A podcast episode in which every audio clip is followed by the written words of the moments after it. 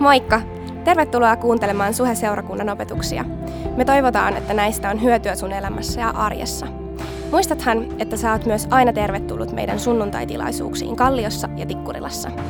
Lisätietoa Suhesta ja Suhen sunnuntaista löydät osoitteesta www.suhe.net. Nauti opetuksesta!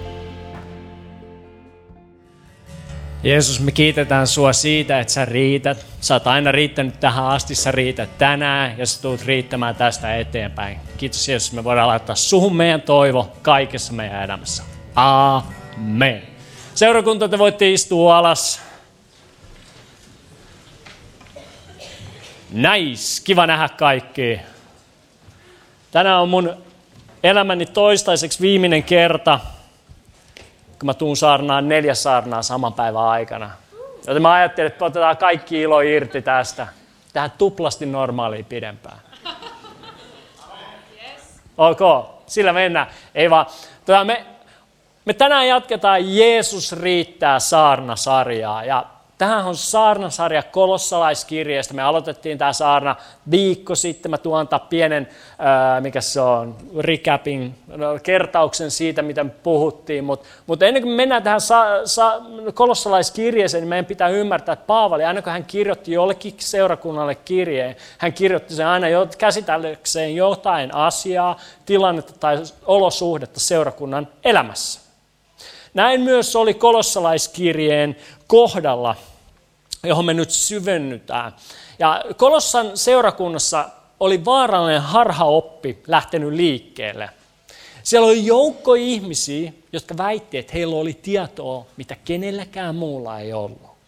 Kun on maailmanlopun meininki. Kaikki hyvät lahkot on saanut alkonsa siitä, että joku, joku neropatti keksi, että hei, mulla on tietoa, mitä kenelläkään muulla ei ole ja siitä se on mennyt sitten etelään koko juttu. Mutta Kolossan seurakunnassa oli näitä ihmisiä, jotka väittivät, että meillä on tietoa, jota kenelläkään muulla ei ole, ja he levittivät väärää oppia, joka oli ristiriidassa Paavalin ja itse Herramme Jeesuksen Kristuksen opetuksen ja elämän kanssa. Ja nämä oli ne lähtökohdat, mihin Paavali kirjoittaa. Ja nyt Paavali ymmärsi, että jos me uskotaan kristityn tai seurakunnan voivan mennä eteenpäin Jeesuksesta, Kristuksesta. Jos me uskotaan, että me voidaan ikään kuin siirtyä eteenpäin Jeesuksesta, niin se tarkoittaa yksinkertaisesti sitä, että me ei olla koskaan nähty sitä Jeesusta, jonka Paavali tunsi, sitä Jeesusta, jota Paavali opetti. Ja nyt toisin sanoen, Kolossan seurakunnan pyhien tuntema Jeesus oli yksinkertaisesti liian pieni. Se oli tämmöinen pikkuruinen. Pienen pieni, ja tämän takia he olivat alkaneet jahtaamaan muita syvempiä, mystisempiä, ehkä kiahtovampia asioita.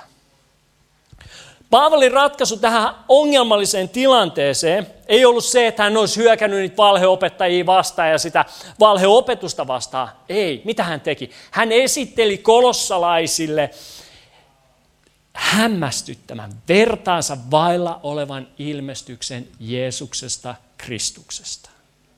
Sillä hän usko, että jos Kolossan kristityt saisivat nähdä edes välähdyksen siitä Kristuksen kirkkaudeksesta, niin se olisi tarpeeksi voit, heidän sydämiensä voittamiseksi. Se olisi tarpeeksi heidän elä, että he voisivat alkaa elämään Jumalan mielenmukaista elämää. Ja nyt samalla tavalla tämän saarnasarjan aikana me halutaan riisua meidän seurakuntana, meidän silmiestä kaikki ylimääräinen pois, että jäljelle jää ainoastaan Jeesus Kristus.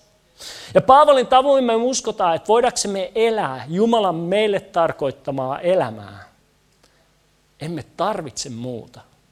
Jeesus riittää. Siitä tässä kaikessa on kyse. Aina joulujuhlaan saakka, eli vielä seuraavat kaksi viikkoa. Ja nyt kertaus nopeasti, mikä oli se vertaansa vailla oleva ilmestys, minkä Paavali antoi Kolossan kristityille Jeesuksesta. Se oli se, että Jeesus on, hän on mahtava, suuri. Hän on luonut kaiken, kaikki on luotu häntä varten, kaikki on olemassa häntä varten. Kaikki löytää tarkoituksen ja merkityksen hänestä. Hän on ollut ennen aikaa ja hän tulee aina olemaan, hän on ikuinen Jumala. Ja hän ei ole ainoastaan täydellisen Jumalan kuva, vaan hän on täydellisesti Jumala. Ja jos me luettaisiin kolossalaiskirjeen ensimmäistä lukuun, niin Paavali vain jatkaa Kristuksen ylistämistä. Hän tekee Jeesuksesta niin ison, että me ei voida mitään muuta kuin todeta, että Jeesus riittää. Mutta Paavali ei jättänyt sitä siihen. Hän jatkaa ensimmäisessä luvussa ikään kuin sanomalla, eikä siinä vielä kaikki. Ja sen jälkeen, kun hän on tehnyt tämän mielettömän kuvan Jeesuksesta, Kristuksesta, hän alkaa kertoa meille, mitä tämä Jeesus on tehnyt sun ja mun puolesta. Kuinka Jeesus on täydellisesti täyttänyt kaiken, jotta sinä ja minä, me voidaan elää lähellä Jumalaa. Me voidaan elää Jumalan kanssa läheisessä suhteessa. Eikö se ole hyviä uutisia seurakunta? Meillä on mahtava Jeesus, kaiken luoja ja Herra, mutta se ei jää siihen. Hän on tehnyt täydellisesti kaiken sun puolesta valmiiksi. Ja kaikki, mitä sun tarvii tehdä eläksesi lähellä Jumalaa, voidaanko olla Jumalan lapsi tänä aikana tässä paikassa ja kaupungissa, sun tarvitsee vain uskoa, että Jeesus riittää. Eikö se vähän niin kuin liian hyvää ollakseen totta? Mutta näin se menee, jos sä luet raamattua, jos sä luet evankeliumia. Ja eikö tämä, eikö tämä ole jo aika riittoisaa? Eikö tämä ole jo aika hyvää? Eikö, sun puolesta on tehty kaikki, niin eikö se ole aika hyvä lähtökohta? Mutta Paavali ei jättänyt sitä siihen. Hän sanoi ikään kuin, eikä siinäkään vielä kaikki. Ja seuraavaksi hän alkaa kertomaan meille salaisuudesta, joka on ollut kätkettynä aikojen alusta asti. Ja me lopetettiin viime kerralla kolossalaiskirjan ensimmäisen luvun jakeeseen 27, missä Paavali paljastaa tämän salaisuuden ja se on Kristus teissä, Kristus sinussa, kirkkauden toivo. Tarkoittain, että niin kuin Isä Jumala näki hyväksi antaa kaiken täyteyden asua pojassaan, niin poika näki hyväksi asua missä? Sinussa, meissä, kaikissa. Eikö tämä ole hyviä uutisia? Jeesus ei ole aina, ainoastaan joku mahtava, upea tyyppi jossain kaukana taivaassa, vaan täällä näin. Mun arjessa, mun maanantaissa, mun tiistaissa. Ihan ok, eikö? Ja jees. Tämä on mistä Paavali puhuu ensimmäisessä kirjassa. Me lopettiin viime viikon saarna siihen, että, että tähän kysymykseen, että jos kerran Jeesus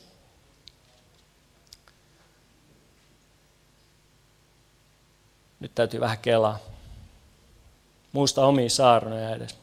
No anyway, me lopetettiin siihen, että jos kerran Jeesus, näkymättömän Jumalan kuva, kaiken esikoinen, kaiken luoja, kaiken ylläpitäjä, itse Jumala on läsnä ja elossa sun arjessa, niin minkä takia Jeesus tuntuu niin etäiseltä ja jopa poissa olevalta meidän arjessa? Vai onko mä ainoa, kenestä väli tuntuu silleen, että kun mä huudan, Jeesus! Niin pelkkä kaiku vastaa. Ei kukaan muu. Taivas on tyhjä. Jeesus ei ole missään nähtävissä, mutta kuitenkin hän on luvannut olla sun ja mun elämässä. Ja tämä on nyt, kun me jatketaan äh, kolossalaiskirjeen toiseen lukuun, niin, tämä on, niin me luetaan siitä toisesta luvusta verrattain lyhyt patka, jakeet 6 ja 7, ja me tullaan nimenomaisesti keskittymään siihen, että miten me voidaan pitää meidän katseet Jeesuksessa. Jos kerran Jeesus on läsnä meidän elämässä, niin miten me voidaan kääntää meidän katseet häneen ja pitää meidän katseet hänessä? Nyt luetaan toinen luku, ja 6 ja siitä aina seitsemään asti. Kun kerran olette ottaneet omaksenne Herran Jeesuksen, eläkää hänen yhteydessään. Juurtukaa häneen, rakentakaa elämänne hänen varaansa ja vahvistukaa uskossa sen mukaan kuin teille on opetettu. Kaikukoon kiitoksenne runsaana. Piste. Paavali sanoi tässä paikassa, että kun, te olette, kun sä oot kerran vastaanottanut Jeesuksen, niin elä hänen yhteydessään. Jotkut meistä, me ollaan kyllä vastaanotettu Jeesus, mutta me ei eletä hänen kanssaan. Ehkä sä et tiedä, miten sä voit elää Jeesuksen kanssa. Ehkä, ehkä sulla on ylihengellinen, ylihengellisiä ajatuksia siitä, että miltä suhteen kaikki valtia Jumalaa sen pitäisi näyttää ja tuntuu. Tai ehkä sulla on vain seurustelusuhde Jeesuksen kanssa. Anna mä selvennän tätä juttua. Kun mä olin 20 mä seurustelin mun nykyisen vaimoni, ainoan vaimoni Heidin kanssa. Niin me molemmat asuttiin omissa kodeissa, tai jos ollaan ihan rehellisiä, niin me asuttiin meidän vanhempien kodeissa. Ja toisin sanoen, jos mä halusin viettää aikaa Heidin kanssa, niin se vaati aina sen, että mä lähdin mun omasta kodistani ja menin Heidin luokse. Tai sen, että Heidi lähti omasta kodista ja tuli mun luokse. Eli jos mä halusin olla Heidin kanssa, jos mä halusin pidellä häntä tälleen niin kuin kristillisen oikeasti sivuhalissa, jos mä halusin puhua hänen kanssaan, kuulla hänen ihanaa ääntään, niin se vaati sen, että mä menin hänen luokseen. Nyt ehkä sä ajattelet täällä, että voidakses olla Jeesuksen kanssa, voidakses kuulla hänen äänensä, voidakses tuntea hänen läsnäolonsa, sun täytyy mennä seurakuntaan. Sun täytyy mennä rukoushuoneeseen, että sä voit olla Jeesuksen kanssa. Ikään kuin sä vierailisit Jeesuksen luona tai Jeesus vierailisi sun luona. Mutta tiedätkö, ei Jeesus vieraile sun elämässä. Hän sanoo asuvansa sun elämässä. Mä tiedän, mä toistan itteeni. Mä voisin tehdä tätä koko viikon, koska tämä on niin hyvä juttu. Kaikki valtias Jumala sun arjessa. Come on! Uh. Tiedätkö, Jeesus asuu sussa. Kun sä, me, kun sä meet illan nukkumaan, Jeesus on siinä. Kun sä heräät aamulla, Jeesus on siinä. Ja mikä parasta, Jeesuksen hengitys ei haise edes aamulla pahalta. Tiedätkö, Jeesus on sun kanssa koko päivä. Hän on niissä hetkissä, missä sä et edes haluaisi hänen olevan. Silloin kun sä teet jotain tyhmää, typerää, väärää, niin Jeesus on sielläkin ja hän ei tuomitse sua, vaan hän on jo antanut sulle anteeksi. Jeesus on jatkuvasti sun kanssa.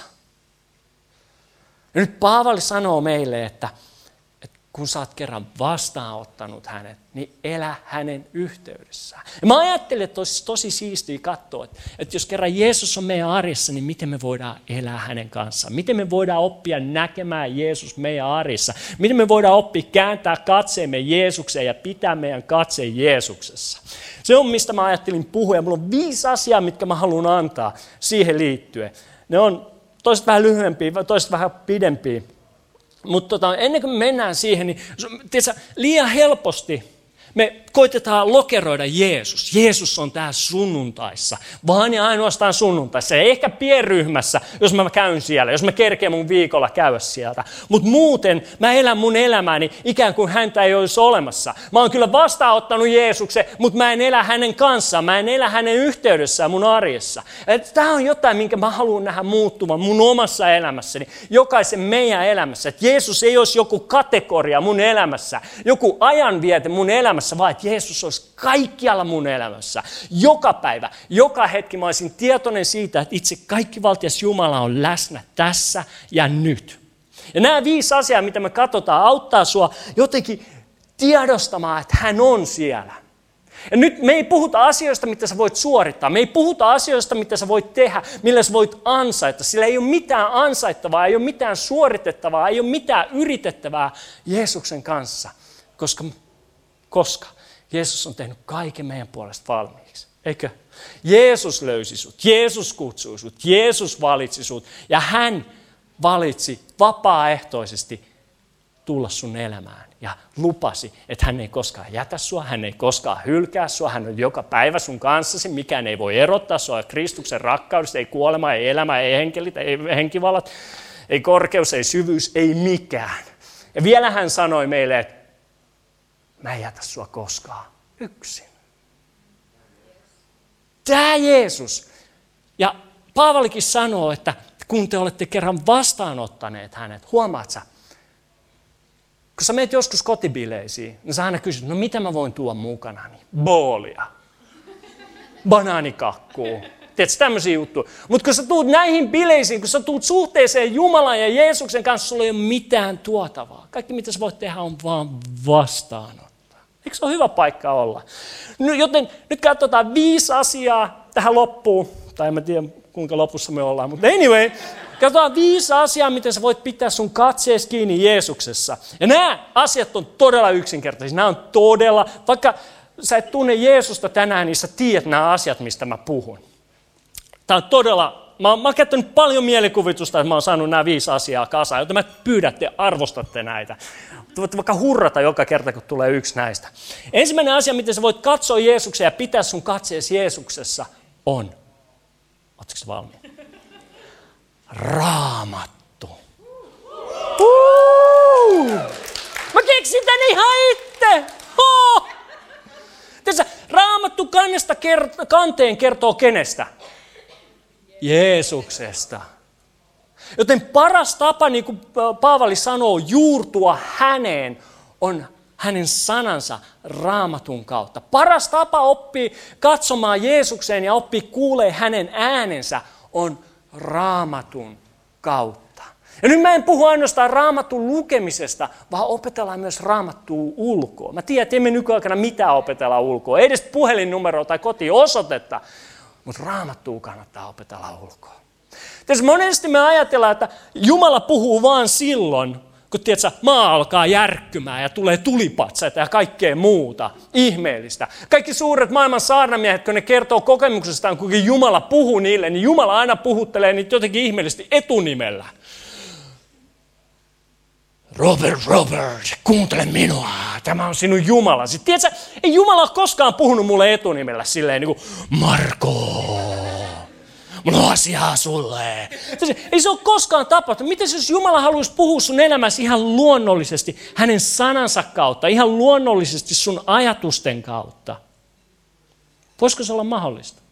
Ei mitään sen mystisempää, ei mitään sen kummallisempaa. Yksi päivä tällä viikolla, kun mä olin tosi down, mulla oli vaikea viikko tai vaikea päivä ollut ja mä ajattelin, että pitäkää tunkkina, mä lähden myymään kenkälaatikkoja, mielellään tyhjiä sellaisia, tiedätkö, ihan mitä vaan muuta kuin tätä.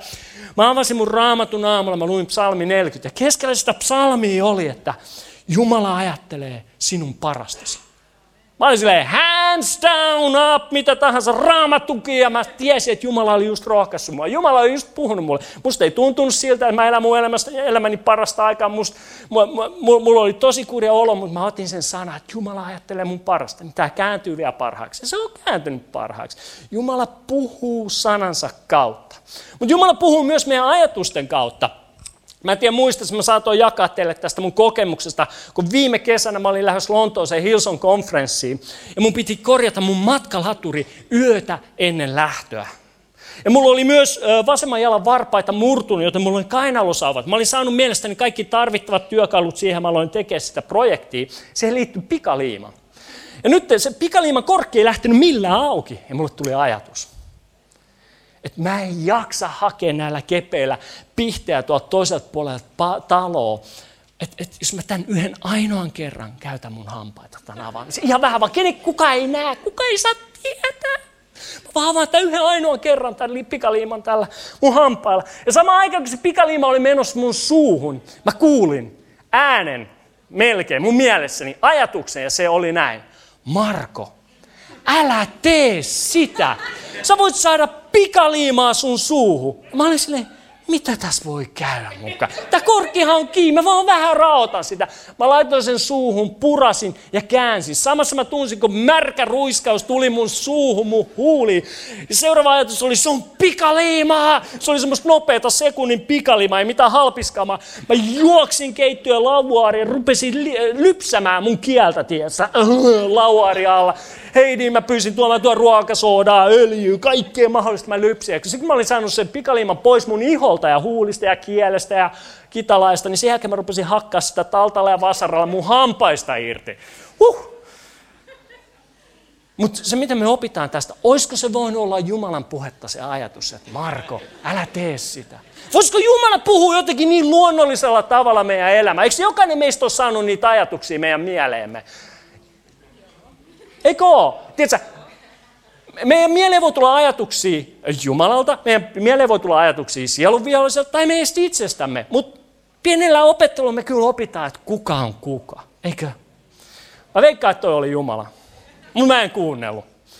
Mutta toisin sanoen me puhutaan raamatusta, kuinka se on yksi parhaita tapoja oppia pitämään sun katseesi Jeesuksessa.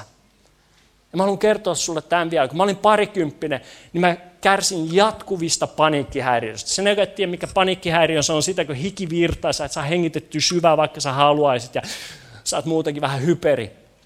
Ja se oli mun elämä. Menin ruokakauppaan, mulla oli paniikkikohtaus. Kun mä olin koulussa, mulla oli paniikkikohtaus. Mulla oli koko ajan yhtä paniikkikohtausta. Sitten se tilanne meni niin pahaksi, että mä tiesin, että mä tarvin apua. Joten mä menin kristityn terapeutin luokse, joka sanoi, ehdotti mulle, että hei, miten jos sä ottaisit raamatsusta jakeita, opettelisit ne ulkoa, mitkä puhuu siitä, kuinka sun ei tarvi pelätä. Sitä terapeutti antoi mulle yhden raamatupaikan, se oli Jesajan kirja 41 ja 10 ja se menee näin. Älä pelkää, sillä minä olen sinun kanssasi. Älä arkana pälyille, sillä minä olen sinun Jumalasi. Minä vahvistan sinun, minä autan sinun, minä tuen sinun vanhurskauteni oikealla kädellä. Mä opettelin sen raamatun paikan ulkoa. Mä kirjoitin ensin pienelle lapulle, mä opettelin sen ulkoa. Ja sitten kun mun aivoissa oli tyhjää kapasiteettia, joka on ilmeisesti koko ajan miehillä, niin mä mietiskelin sitä raamatun paikkaa, mä rukoilin sitä raamatun paikkaa ja yhtäkkiä mä aloin huomaa, että mä en enää pelkää. Ne paniikkikohtaukset alkoi jäämään vähemmäksi ja vähemmäksi.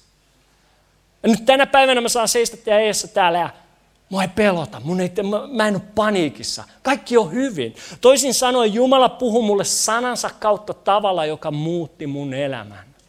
Eikö se ole aika kova juttu?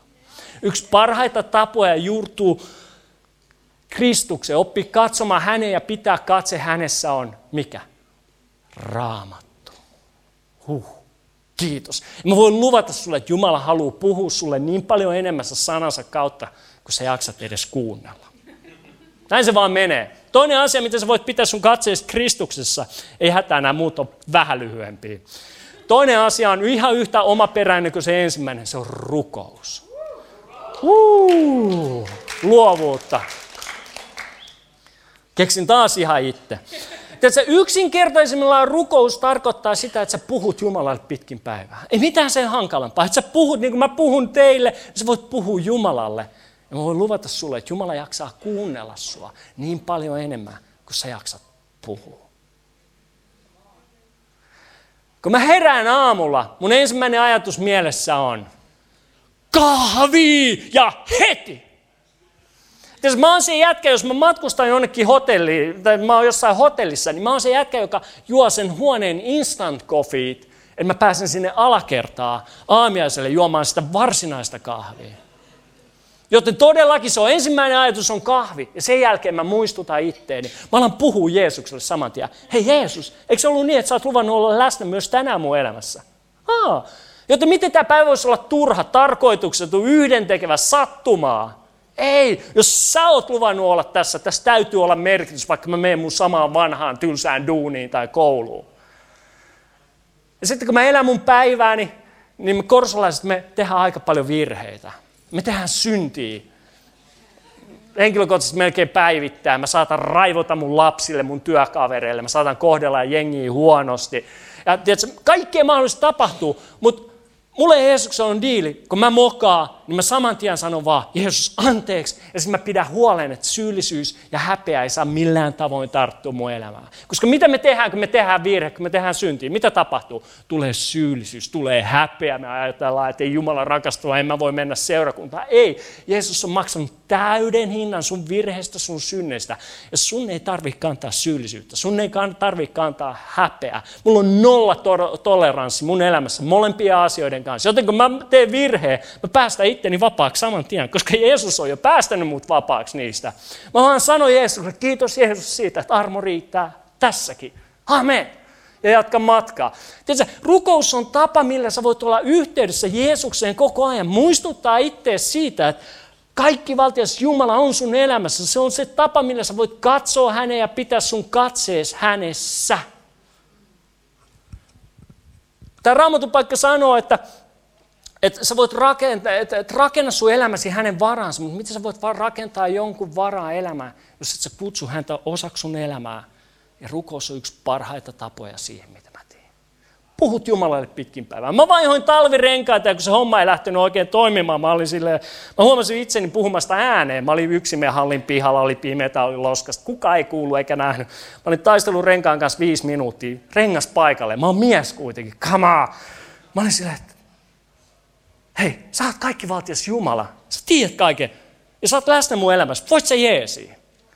Tiedätkö, ihan koko ajan se on tyhmää, mä tiedän, mutta mä oon ainakin huomannut, että se auttaa mua muistamaan ja tiedostamaan se, että Jeesus Kristus on läsnä mun elämässäni. Se auttaa mua katsomaan häneen. Kolmas asia, nämä vaan nopeutuu, mä lupaan sulle. Kolmas tapa katsoa Jeesuksen ja pitää katse hänessä on kiitos ja ylistäminen. Kiittäminen ja ylistäminen. Kaikukoon kiitoksenne runsaana, sanoo Paavali tässä seitsemännessä jakeessa. Nyt jos kysytään, niin kuinka monen teidän elämä on täynnä kiitosta? Joka hetki sä vaan kiittelet. Oo, kiitos, kiitos, kiitos, kiitos, kiitos. Itse asiassa jos nauhoitettaisiin kaikki sun ajatukset ja kaikki sun puhees, mä olisin aika varma, että suuri osa, ainakin mun ajatuksista, mun puheesta olisi valitusta. Valitettavasti valitusta. Esimerkiksi me ollaan aina tiistaisin staffi lounassa ja yksi tiistai sato, niin kuin Suomessa vaan voi sataa. Ja me, meidän piti lähteä lounaalle, mutta mä olin aamulla tehnyt virheen, että mä olin laittanut mun kuivan saan vänssit jalkaa. Mulla on kahdet samanlaiset mustat vänssit, missä menee ne valkoiset reunat, viivat. Te tiedätte kaikki mitä. Ne on täsmälleen samanlaiset muuten, mutta toiset on vaan kuivaa säätä varten, koska siinä on pohjassa reiki. Ja kun sä kävelet märässä, se kosteus nousee ylös ja sun sukat kastuu, jalat kastuu, tulee kurja olo. Ja tuona päivänä mä olin epähuomiossa laittanut ne kuivan sään vänssit jalkaa. Ja Jaska, meidän ex-lounaspastori täällä, voit sä kanttori vilkuttaa meille, vei meidät mahdollisimman pitkälle siinä vesisateessa syömään ja mä valitin. Mä olin silleen, vitsi mun sukat kastuu. Me mentiin sinne ravintolaan, mä sanoin, mulla on hirveä nälkä, mä en jaksa odottaa tätä ruokaa, mun sukat on märkiä. Sitten yhtäkkiä Jyri vaan pysäyttää mut katsomaan. Make, Jyri on meidän nuorisopastori, maailman rakastavin ihminen vai? Make, miksi sä koko ajan valitat? Mä sanoin, minäkö valitan vai? Teekö mä sitä? Kuinka paljon meidän puheesta, kuinka paljon meidän ajatustuksista on vaan valitusta? Mitä jos me sen sijaan, että me katsotaan koko ajan siitä tuulilasista meidän autossa läpi ja ajatellaan, että vitsi mä en ole vieläkään tota, Jeesuksen pitää tehdä tämäkin asia vielä, mulla ei ole rahaa, mulla ei ole sitä, mulla ei ole tota, mä en ole vielä siellä. Me väliin katsottaisiin siitä pienestä taustapelistä takaspäin ja katsottaisiin, mitä Jeesus on jo tehnyt meidän elämässä. Oltaisiin kiitollisia siitä, mitä hän on tehnyt, eikä aina vaan valitettaisi siitä, mikä on kesken, siitä, mitä meillä ei ole, siitä, missä me ollaan epäonnistettu. Miten me vaihettaisiin valitus kiitokseen, koska se on yksi helpoimpia ja halvimpia tapoja pitää sun katse Jeesuksessa ja muistuttaa itseesi, että Jumala on sun arjessa. Ylistäminen on puolestaan sitä, että sä esimerkiksi näiden laulujen aikana käännät sun katseen pois itsestäsi, sun omista olosuhteista Jeesukseen ja teet hänestä suuren sun elämässä. Sitä voi tehdä, se on päätös, se on valinta. Se auttaa myös katsomaan Jeesukseen ja muistuttaa sinua siitä, että Jeesus on läsnä sun elämässä. Mä sanoin, että nämä nopeutuu.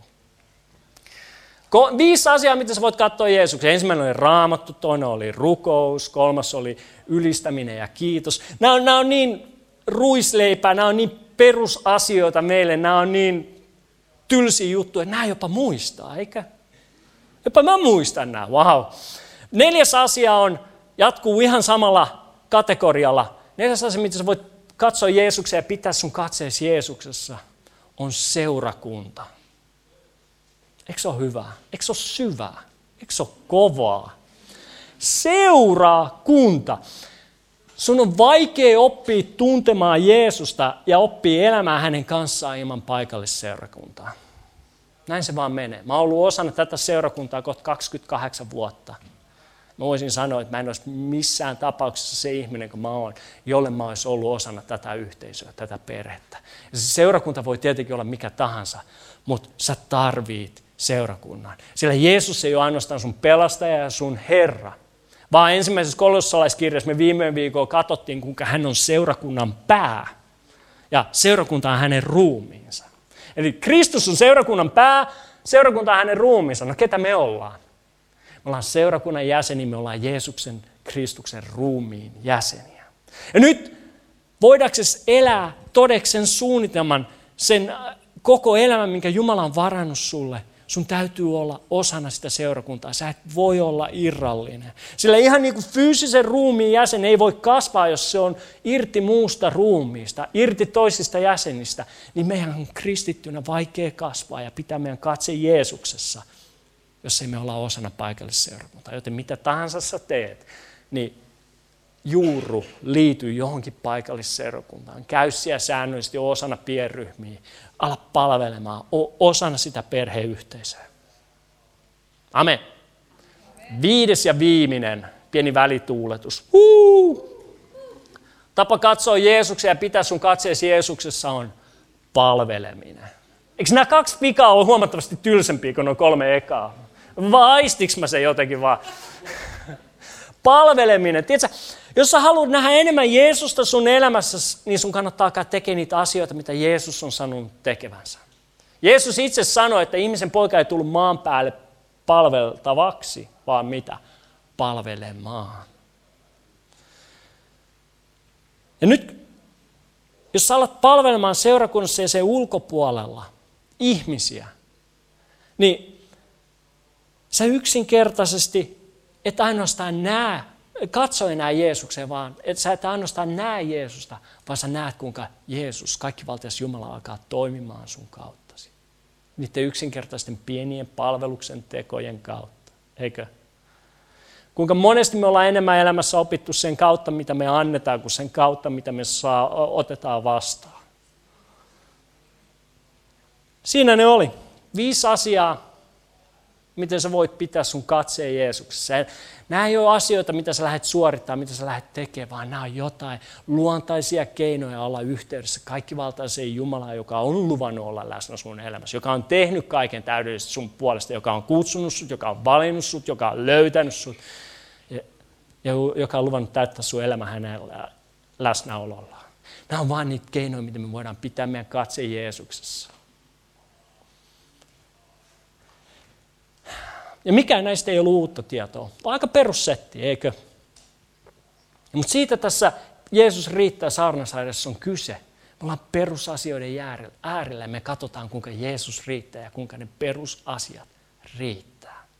Tiedätkö, mä, Mie ajattelen, että juuri sen takia, koska nämä asiat on niin ilmeisen helppoja, ehkä sen takia juuri Kolosson seurakunta oli päättänyt lähteä etsiä jotain syvempää oppia, jotain mystisempää, jotain uu, enemmän goofy juttu, mutta nämä on perusasioita, peruspeliä. Nyt totuus on se, että mitä enemmän sä opit pitämään sun katseesi Jeesuksessa, sitä enemmän sä saat huomata sun elämässä, kuinka Jeesus riittää. Kuinka hän itse asiassa riittää. Viimeinen raamatun paikka, sitten me ollaan valmiita. Se on ensimmäinen korintolaiskirje, ensimmäinen luku ja jae yhdeksän. Siellä Paavali myöskin kirjoittaa näin. Jumala on kutsunut teidät poikansa Kristuksen Jeesuksen, meidän Herramme, aika pitkää settiä, yhteyteen. Ja hän pysyy sanassaan. Jos tästä tehdään vähän lyhyempi, niin Paavali just sanoi, että Jumala on kutsunut sut Jeesuksen yhteyteen ja hän pysyy sanassaan. Hän pitää sanansa. Hän on lupauksensa mukainen, mittainen mies tai Jumala. Tärkeintä, mitä sun elämässä kristittynä on, on se, että sä tunnet Jeesuksen. Itse asiassa tärkeintä, mitä ihmisenä sun elämässä on, on se, että sä tunnet Jeesuksen. Koska tässä suhteessa sä opit rakastamaan Jumalaa enemmän. Tässä suhteessa sä opit palvomaan häntä. Tässä suhteessa sä opit elämää hänen kaltaista elämää, kertomaan hänestä. Tässä suhteessa Jeesuksen kanssa sä opit turvaamaan kaikessa sun elämässäsi, katsomaan kaikessa sun elämässäsi Jeesukseen, Kristukseen. Tietysti Jumala ei ole niin kiinnostunut, mistä hän löytää sut tänään. Oot, ootko sä Ootko sä katuojassa vai ootko sä bisnesuraa huipulla tai jossain siinä välissä? Jumala ei ole niin kiinnostunut siitä, missä sä oot tänään. Jumala ei ole niin kiinnostunut siitä, hän ei ole niin huolissaan siitä, että mikä sun elämäntilanteessa on nyt. O, onko sulla epäuskoa, ootko sä, ootko sä ää, täynnä pelkoa, ootko sä katkeroitunut, ootko sä synnin ryve, ryvettämä. Tiedätkö, se ei ole Jumalan murhe. Hän haluaa antaa vaan sulle lahjan ja se on suhde hänen poikaansa Jeesukseen, Kristukseen. Ja kun sä vastaanotat sen, mä lupaan, kaikki muuttuu. Kun sä opit katsomaan häneen, kaikki muuttuu. Ja sä saat huomata, että Jeesus todella riittää. Ja nyt ensi viikolla Jyri jatkaa tätä saarnasarjaa niin paljon paremmin ja mahtavammin kuin te voitte edes kuvitella. Jyri tulee puhua seuraavan kahden viikon ajan siitä, kuinka Jeesus riittää myös meidän käytännön asioissa ja ihmissuhteissa. Mutta ennen kuin ensi sunnuntai tulee, niin mä haluan antaa sulle kysymyksen, että seuraavan viikon aikana sä mietit sitä, että onko sun suhteesi Jeesuksen kanssa menossa johonkin.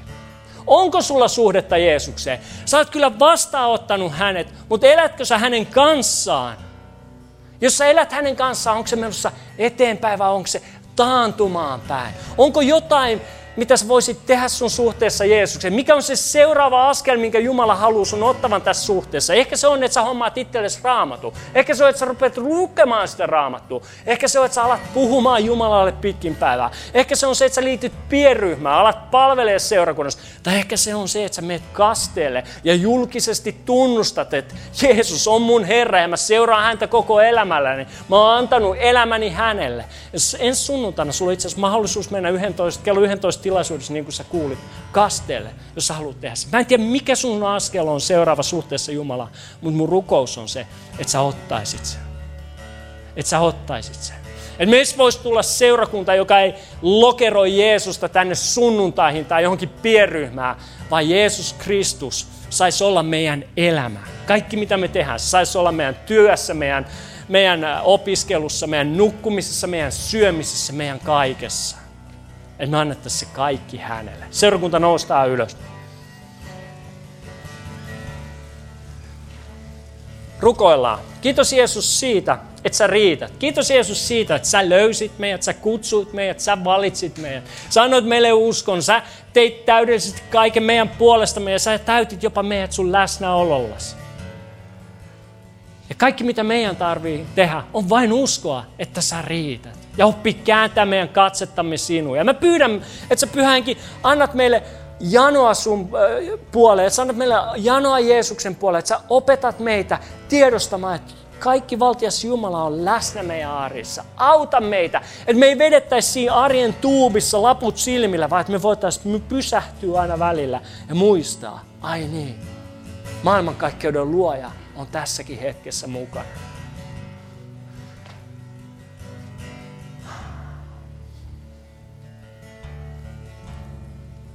Painetaan meidän päät rukoukseen vielä ja suljetaan silmät. Mä haluan hetken aikaa puhua sinulle, joka et vielä ole koskaan lähtenyt seuraamaan Jeesusta. Sä et ole koskaan vastaanottanut Jeesusta. Niin kuin Paavali sanoi, että jos sä oot vasta, kun te olette kerran vastaanottanut, eläkää hänen yhteydessään, mutta ehkä sä et ole koskaan vastaanottanut Jeesusta ja sä halusit tänä iltana tehdä sen niin mulla olisi suuri etuoikeus rukoilla sun kanssa nyt seuraavaksi. Sillä Jeesus rakastaa sua, hänellä on hyvä suunnitelma sua varten, hän haluaa vaan sun parasta. Ja tiedätkö, kaikki mitä sun tarvii tehdä syntyäksesi uudesti, tullaksesi Jeesuksen seuraajaksi, niin, niin sun tarvii vaan nostaa sun kätes ylös siellä, missä sä istut. Eli nyt kun meillä on päät painettuna, meillä on silmät suljettuna, sinä, joka haluat tänään iltana sano kyllä Jeesukselle ensimmäisen kerran sun elämässä. Mä pyydän, että sä yksinkertaisesti nostat sun kätes ylös. Nosta se sen verran korkealle, että mä tiedän, kenen puolesta mä rukoilen. Sinä, joka halutaan antaa elämässä Jeesukselle, lähteä seuraamaan häntä, niin nosta sun kätes sen verran korkealle vaan, että mä voin nähdä sen ja mä tiedän, kenen puolesta mä rukoilen tänään.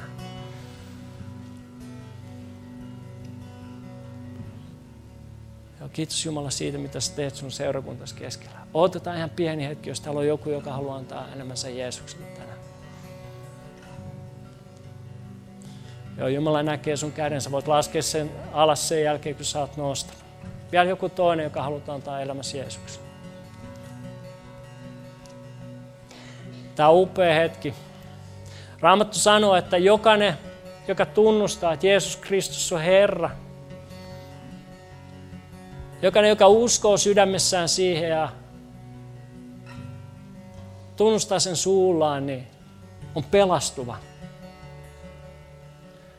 Nyt me tullaan rukoille semmoinen pelastusrukous, missä me yksinkertaisesti tunnustetaan, että Jeesus on Jumalan poika ja että hän kuoli meidän puolestamme ristillä. Ja Raamattu sanoo, että kun sä rukoilet tämän rukouksen, kun sä sydämessä uskot ja suulla tunnustat, niin sä synnyt uudesti Jumalan valtakuntaan. Susta tulee Jumalan lapsi. Sun ei enää tarvii miettiä, että oletko sä anteeksi annettu, onko sun sy- synnit puhdistettu. Susta tulee täysivaltainen Jumalan lapsi. Ja nyt me tehdään niin, että mä rukoilen ensin ja mä pyydän seurakuntaa, että te toistatte perässä tämän rukouksen. Me kaikki osallistutaan tähän rukoukseen. Rakas Jeesus, mä oon tehnyt syntiä sua vastaan. Mä oon tehnyt syntiä sua vastaan. Ja mä tarvin sun anteeksi antoas. Jeesus, mä uskon, Jeesus, mä uskon, että sä oot Jumalan poika että sä oot Jumalan poika. ja että sä kuolit mun syntieni puolesta ristillä. Ja että sä kuolit mun syntieni puolesta ristillä. Jeesus, Jeesus, mä uskon, mä uskon, anteeksi, mä pyydän sua mun elämääni.